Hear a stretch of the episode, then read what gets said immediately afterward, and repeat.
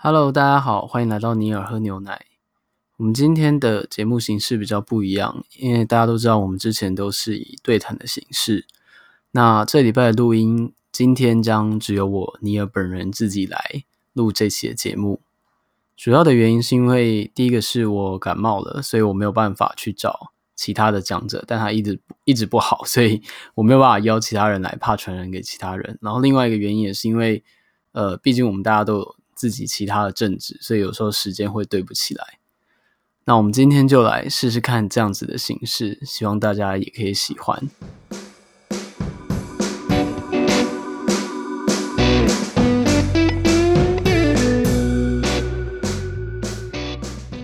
我们今天要来聊一部动画作品，叫做《马南波杰克》（BoJack the Horseman）。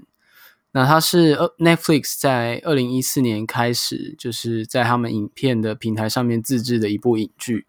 那它一开始其实并不是被很多人看好，但是它播出之后就造成非常大的轰动，甚至我可以说，呃，因为 Netflix 进台湾的时间稍微晚一点，但是很多人可能已经在其他的应该算是盗版吧平台上面看过 BoJack Horseman，但那时候 Netflix 进到台湾来的时候，我身边至少我自己身边大概有超过一半的人都是为了看这一部，然后才去订 Netflix 的。然后很多人也是，呃，这部剧也是他们第一次在 Netflix 上面看的影剧。那为什么会想讲这部剧？虽然这样讲会有点夸张，但我觉得它是近十年内做的最好的动画作品之一。无论是在剧情、人物塑造，甚至是动画表现方面。都非常的独树一格，甚至在很多方面，我相信未来应该很难有人可以超越它。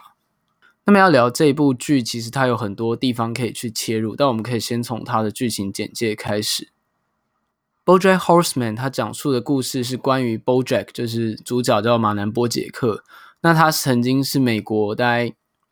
几十年前的一部家庭情境喜剧，就是你常会在以前的迪士尼看到那种。就是有点合家欣赏的那种情境喜剧，他是里面的大人气主角之一。但他自从拍完那个情剧情境喜剧之后，他就再也没有其他的作品，然后就这样子沉寂荒废度日了好几年。那故事的展开其实就是叙述已经到了中年的 BoJack，他其实对于自己有他生活上有遇到各种各式各样的困难，然后比如说他越来越没有钱，然后他必须要去。做各种工作，我记得一开始他是要，就是出版社一直要他写一部他的自传，然后他一直脱稿。那围绕着 BoJack 以及他身边人展开的一系列故事，但是要让大家知道的是，BoJack 并不是一个非常讨喜的主角。他在剧情里面，你可能会有很多时候都会觉得，天哪，这个人也太渣了吧？呃，这个这匹马，对，因为他是他是马男，他不是人。他呃，大家就会觉得说，天啊，这个主角也太不讨喜了吧？怎么会做出这种事情？因为这整部片有很多的时候都是 BoJack 一直在做出观众会认为错误或者糟糕的决定，甚至说这个主角他呃烂到会让观众们都觉得很安心。因为说在过去的各种故事里面，很多主角就算他稍微有点缺点，但他都会给你一个。好一点的地方，让你去喜欢上他。但 BoJack 其实不太有，BoJack 其实有很多方面都非常的糟糕。比如说，他非常的不负责任，他会耍一些贪小便宜的心态，然后非常任性。然后当其他人对他好的时候，他可能又是以伤害的方式去回应对他好的人。但千万不要因为我讲这样，所以就不想看这部片。这部片之所以会受到他的粉丝以及广大的影迷们那么喜爱，其实就主要是，虽然它是动画形式，但它可能是近年来刻画人性最真实的影剧之一。像是 BoJack 它里面的世界，呃，其实他们也有人类，但是也有很多很像，该怎么讲，像兽人嘛，就他们其实就是动物外观，但言行举止就跟人类一样。然后他们地点是设在好莱坞，那好莱坞当然就是。隐喻真实世界好莱坞里面，包括因为刚刚讲 BoJack 是一个过气的情境喜剧的谐星，呃，讲谐星好吗？嗯，应该就算过气的影星这样子。那他当然也有很多好莱坞的朋友以及他们的生活。那他在现实中会致敬非常多的名人的名字或者是事件，所以它基本上就是用动画的形式，然后会让你去连接到真实的世界。可是就像刚刚讲的，BoJack 的整个他在剧情里面的整趟旅程，他都一直面临着各种自己的人生的危机，而且这些事情常常也没有很好的被解决。但就是因为这个特色，所以让在看的人会感到特别的真实，因为我们的自己各自的生活。我想举一个例子，就是忘记前几年有一部片叫《崩坏人生》吧。那它的预告就是主角受到很大打击，然后就把人生，比如说他把房子整个打烂、打烂啊，然后就是去做了一趟旅行，这样，这是我们很常见的自我启发电影的形式。但是我们都知道，在真实世界里面，很多的，比如说人情世故啊，或者是误会啊、挫败，其实都是非常非常平淡，但却又刺痛心情的。那我觉得这些部分在《BoJack Horseman》这部影剧里面被处理得非常好。然后我想来聊一下它里面的角色塑造。刚刚有讲到说，它里面都是有很多的兽人角色，包括 BoJack 自己，还有他的经纪人叫 Princess。Caroline 卡洛琳公主，然后她是一只猫咪。然后她虽然他们的言行举止平常都像真人一样，只是长动物的外观，可是她会在很多小细节的部分去把这些动物性格表现出来。比如说，狗看到邮差就会很生气，一直叫，这样子就会很激动。然后比如说，呃，像 Princess Caroline，它是一只猫，所以它它桌面上的疗愈，就是办公桌上面的疗愈小玩具，就是一只小老鼠吊着在那边。这边就是摇来摇去这样子，就是在这种很细节部分置入的非常好。那一开始，BoJack Horseman 它的主要故事都是呃围绕着 BoJack 本人，因为毕竟我们要从主角去开始认识他们那个世界。然后在前面一二季的时候，大部分都是以 BoJack 自己为主轴。但另外我觉得很感动的一点是说，很多的很多的角色剧，也呃也应该说很多的。动画主角之外的设定，它就只是一个背景而已。比如像 BoJack 自己的设定，就是他有一个有一个对他很严格，然后很霸道、很父权的一个小说家爸爸，但又不是成名的小说家。然后他妈妈是一个有点像本来应该成名，但因为跟他爸爸结婚之后就一落千丈了的过气女星这样子。在一般的故事里面，这种事情只会被当做一个设定，顶多回忆播一播。可是到了第三四季的时候，他让这些过去只是设定的东西直接走入剧情里面，而且是用一个非常让人惊艳的方式。甚至我觉得那样的动画手法已经超越了很多既有的动画，让它让角色的故事活出来。所以你从前面看到后面的时候，你就会觉得那个世界观一直逐渐的变得更完整。然后每一个人过去，他们可能只是在口头上说：“哦，我有一个。”很难搞的哥哥，结果那个哥哥后来真的就变成了其中一集的主轴这样子。其实我不知道他们一开始到底有没有想到那么多，因为我其实在想他们做第一季的时候应该没有去带到那么多。可是他们对于自己的设定这件事情非常严谨，就是整个 BoJack Horseman 的制作团队。那我也很喜欢他们在细节上面，其实常常会带给大家很大的惊喜，就是像是比如像。呃，刚刚讲 BoJack 以前是演一个家庭情境喜剧，然后那个剧叫做 Horsing Around，就是胡闹的小马这样子。然后那个片其实你在 Netflix 上面也可以找到一个片段，他们真的有把它做出来。然后像片尾曲，片尾曲虽然很短，可是非常好听。然后片尾曲的台词其实就是在唱 BoJack 自己的人生，应该说整部片的核心主轴就在片尾曲被说完了。这样，大家如果有兴趣的话，可以去听那个片尾曲的片段，然后看它的歌词。如果要用一句话来讲这个影集的话，很多人都会说这是一部最治愈的影集，但是不是这东西好可爱啊、好治愈的那个治愈，而是导致忧郁的治愈。然后说它是最治愈的喜剧。那我们常会听到一个说法，就是喜剧的的反面其实就是悲伤，因为很多事情我们会觉得它好笑，其实是因为它非常的呃，就是讲戏谑这个字，就是。因为他在某有人在搞砸了某件事情，或者用出乎预料的方式发生，我们就会觉得他好笑。但你仔细去想，生活中你觉得好笑的事情，其实常常背后对其他人来讲，说不定其实是难过的。那在这部片里面会有非常非常大量这样子的方式，不论是他表现剧情的手法，或者是人物间解决问题的方式。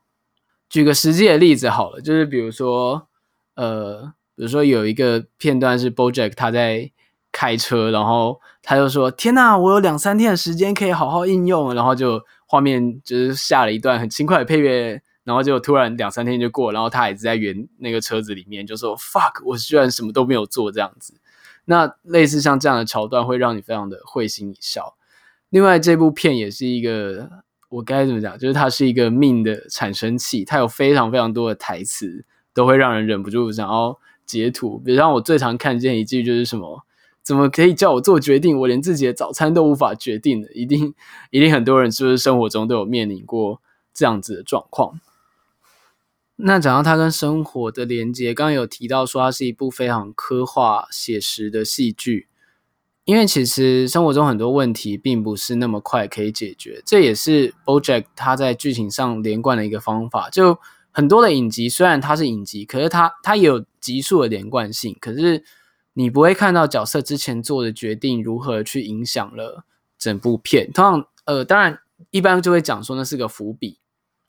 但 BoJack 这部片里面有很多角色做过的决定，其实都影响着他们那个世界。而且我不会讲那是伏笔，因为它的影响是非常显而易见，但非常自然的。比如说有一集很经典，是有个角色把好莱好莱坞的那个。Hollywood 的 D 偷走了，然后从此以后，那个山脉上面 Hollywood 那个字，那个很有名的那个大白字，从此之后就都没有 D。类似像这样，就是他们做过决定，真实的在改变他们那个世界观。所以这一点就可以让观众，你一路一直看下来，你就会才会发现说，哇，真的经历了这么多事。那很多角色后续做出的行为，也跟其他人前面做过的决定有关。所以。一句话来讲，就是编剧的思考其实非常细腻的。虽然他有些事件刚开始看起来并不是那么的重要，可你就会发现，他其实每件事情都会影响着角色们的心境，还有后续他们的转变。因为其实有些角色跟他们一开始是差的非常多的。那为什么说他非常的真实？虽然说他的剧情好像围绕着 BoJack 这个。很类，有点类似，他也算是好莱坞的名人的角色。照理来说，他应该是很没有代入感的，因为是离我们非常远的。可是因为这部片不不断的出现各种事情，告诉你说，其实那些名人的身后都有跟我们一样的烦恼，而且这些烦恼并不是你做了什么事情就可以改变的。就像我刚刚讲的，像很多的励志电影都会说，哦，你毁灭一切之后，你去进行一段旅程，你好像就会成长了。但现实中并不是这样。我们有时候会觉得说，哦，我可能做了某件事情，我就会变好。但其实通常做完之后，过了一段时间，你可能又会回到那个困境。那这部片里面的角色都有他们各自这样子的心结。比如说像那个刚讲到 BoJack 的经纪人 Princess Caroline，她是一个在事业上很有成就的女强人，可是她同时非常渴望就是平凡完美。也不能说完美，平凡但是美好的爱情，可她一直找不到。后来她好像一度类似要找到，但她渐渐又发现，其实她虽然一直在抱怨工作多么累，但她其实是非常喜欢把自己投入于工作的。然后像里面有另外一个角色叫做 Todd，他比较像是 BoJack 的小跟班。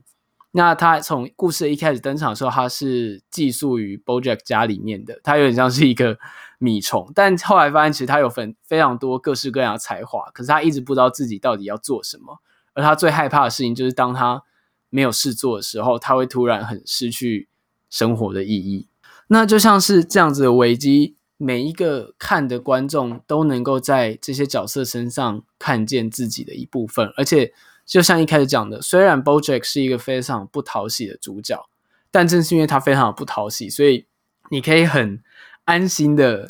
去代入，因为你觉得你会觉得，不管我再怎么糟，好像很难比他更糟了，所以你才可以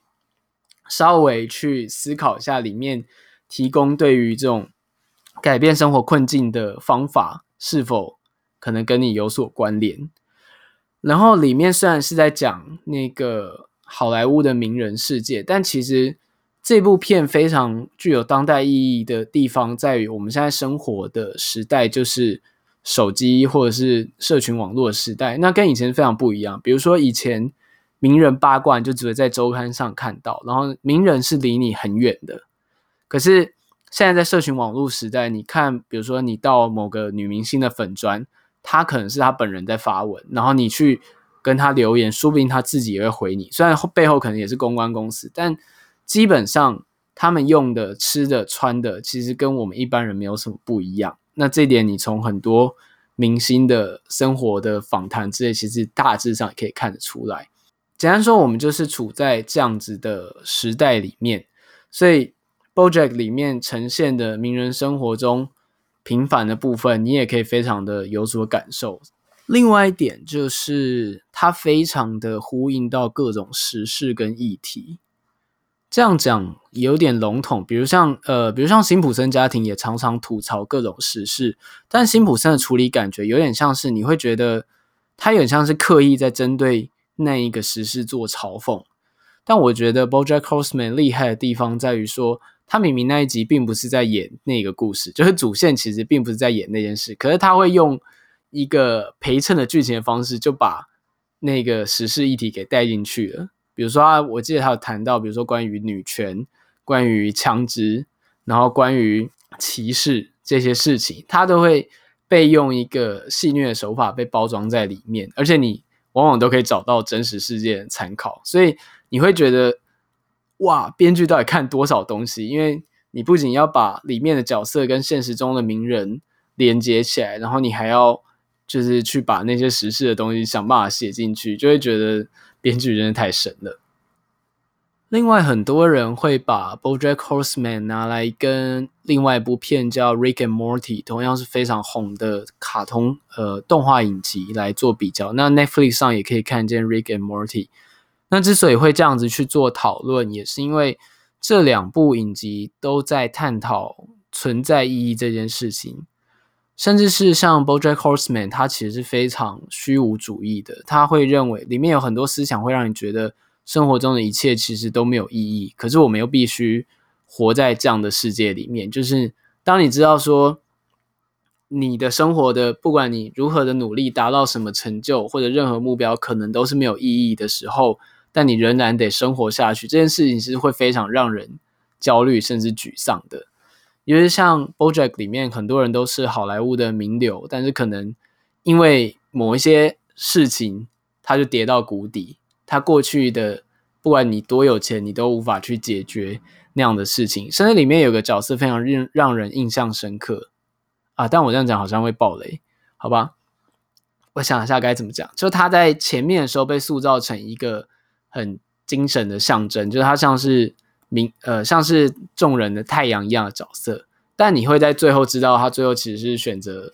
呃自杀结束生命这样子。你看到那里的时候，你就会觉得非常的惆怅，就会觉得哇，连这样子的人都会做出这样的决定，那我到底该怎么办呢？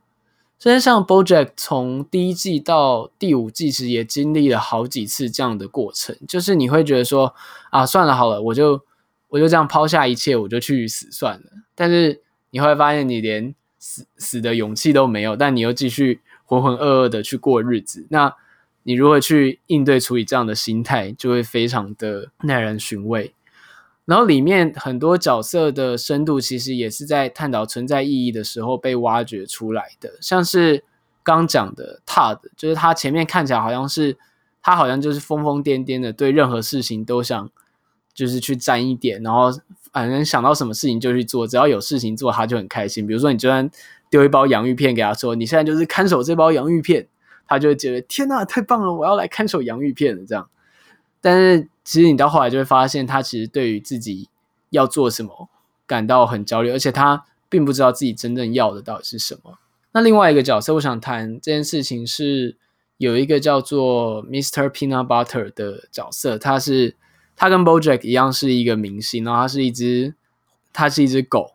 那狗就是就是那种性格，就是看到人就会哇，好棒好棒，我们来玩我们来玩，这样很兴奋。然后他也非常做事非常的冲动。从前面来看的话，你会觉得他是一个，他可能是全剧里面最乐观的角色，甚至他破产之后，他都会很开心的去打工，然后乐在其中，并且在里面成为一个，比如说他在鞋店成为一个王牌销售员，也是一个大明星这样。你会觉得他好像非常的无忧无虑，无虑，甚至他不会，他不会去思考那些很复杂的生存意义的问题。但其实这部片到后来就会带到 Mr. Peanut Butter 去面对这个问题的态度。那他们每个人多少都有经历过这样的过程，只是每个角色做出的选择都不一样。但其中其实并没有对错。我觉得这点就是他厉害的地方，因为大部分的探讨，比如说厌世啊，或者是就是绝望啊、生存主义的电影，到后来都会变得有点说教。他就像我们刚刚讲，好像你做点什么事情，一切就会好起来。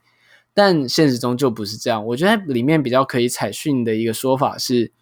呃，这个其实也是跟 Mr. Peanut Butter 有关，就是生活中一切的无意义，你没有办法去解决它，你也办没有办法面对它，但你就是努力的去找其他事情，然后把这个时间打发掉，度过你无意义的一生，至少会让自己比较快乐。这是他面对的方式。但这是里面我比较认同，但其他人也有提出不一样的见解。当然，他们不是用很说教语气提，你是在他们的行为或故事中去感受到的。那我记得应该是 Wolfie 吧，就是我们就是我最常对谈的 Wolfie，他有讲过一句话说，就是 BoJack Horseman 是给自烂者的情书，因为里面并不提供任何具体的解答，只是用一个呃非常糟糕、非常糟糕的角色，非常糟糕而且。自烂的角色，让你去看他的人生，然后再去同理自己的生活。我必须要一直强调说，并不是你看了就会变好，只是说你会发现说，这是为这个世代去谱写的剧情。因为当你像 BoJack 一样，发现说，无论再多的成就或者再多的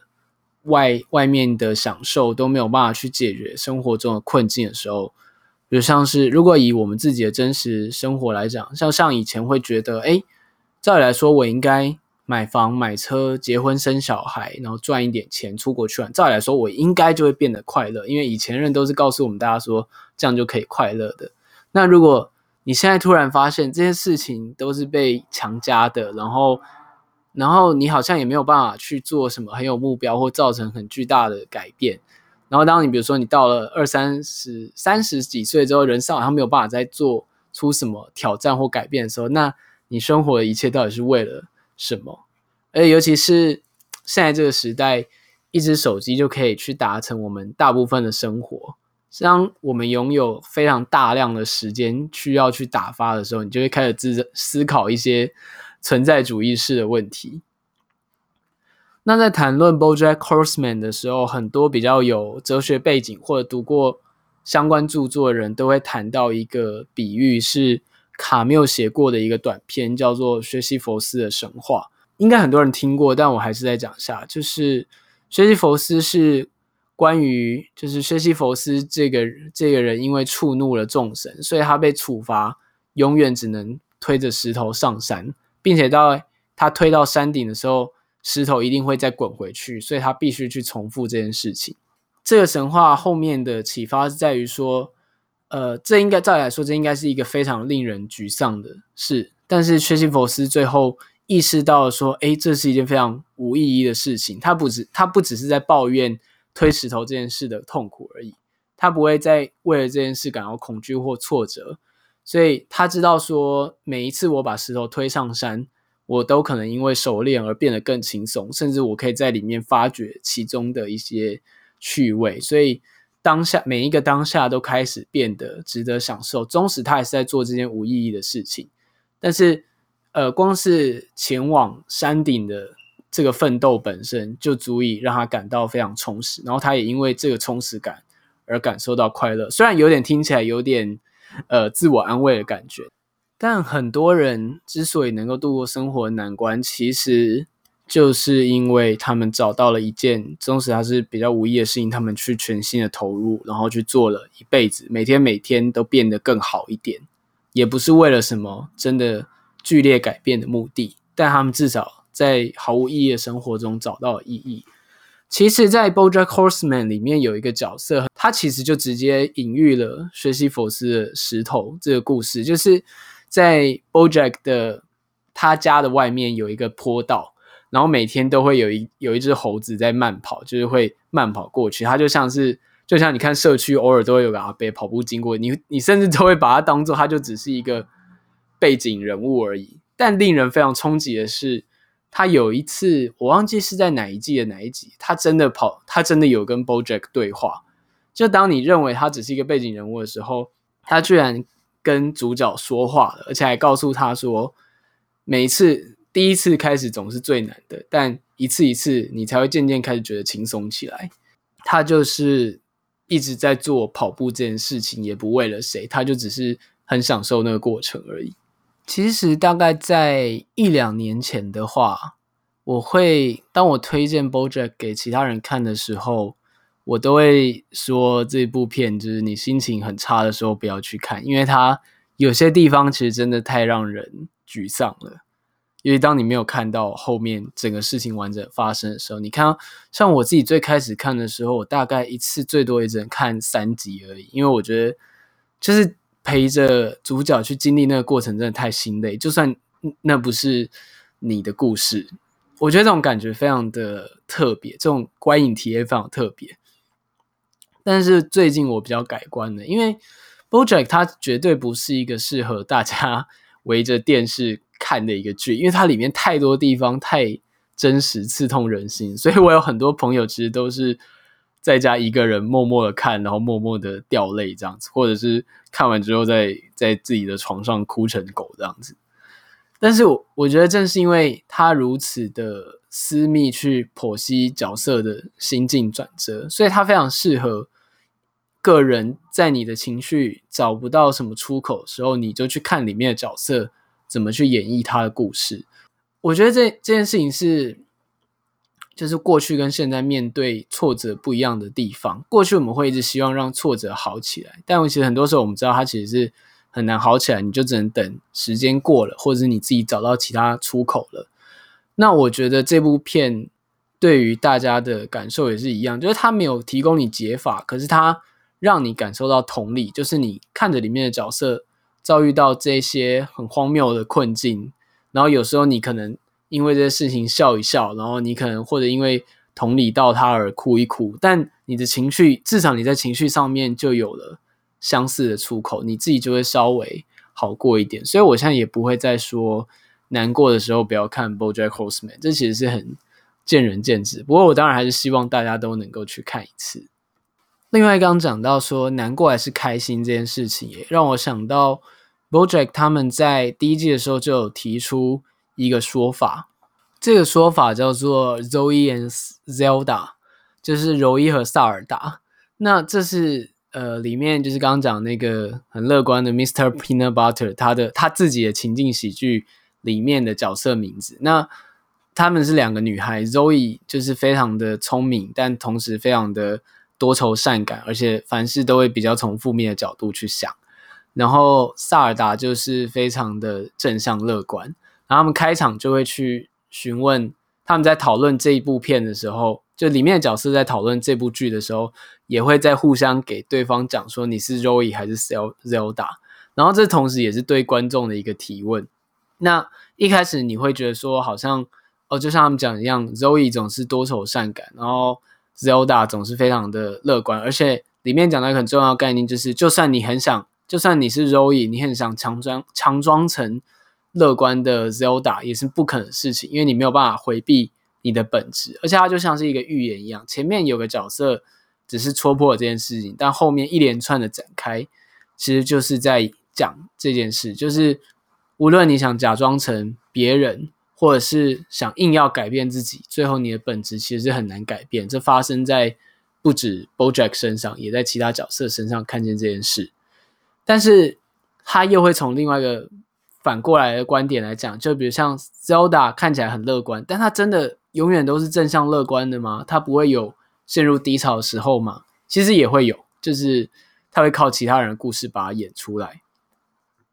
那这也是我刚刚讲的，就是里面的一些设定，不只是一集里面单纯的讨论而已，它会一直延伸到后面的剧情，甚至成为敲开剧情的重要关键，而且它是建立在说观众跟角色们都对这件事已经有一个共同认知之后，这个故事才可以去把它展开，而且说起来才会更有力。听起来好像很理所当然，可是如果你自己有过编剧或写故事的经验的话，你就会知道它其实是非常困难的，尤其你要这么缜密的把它铺陈过去。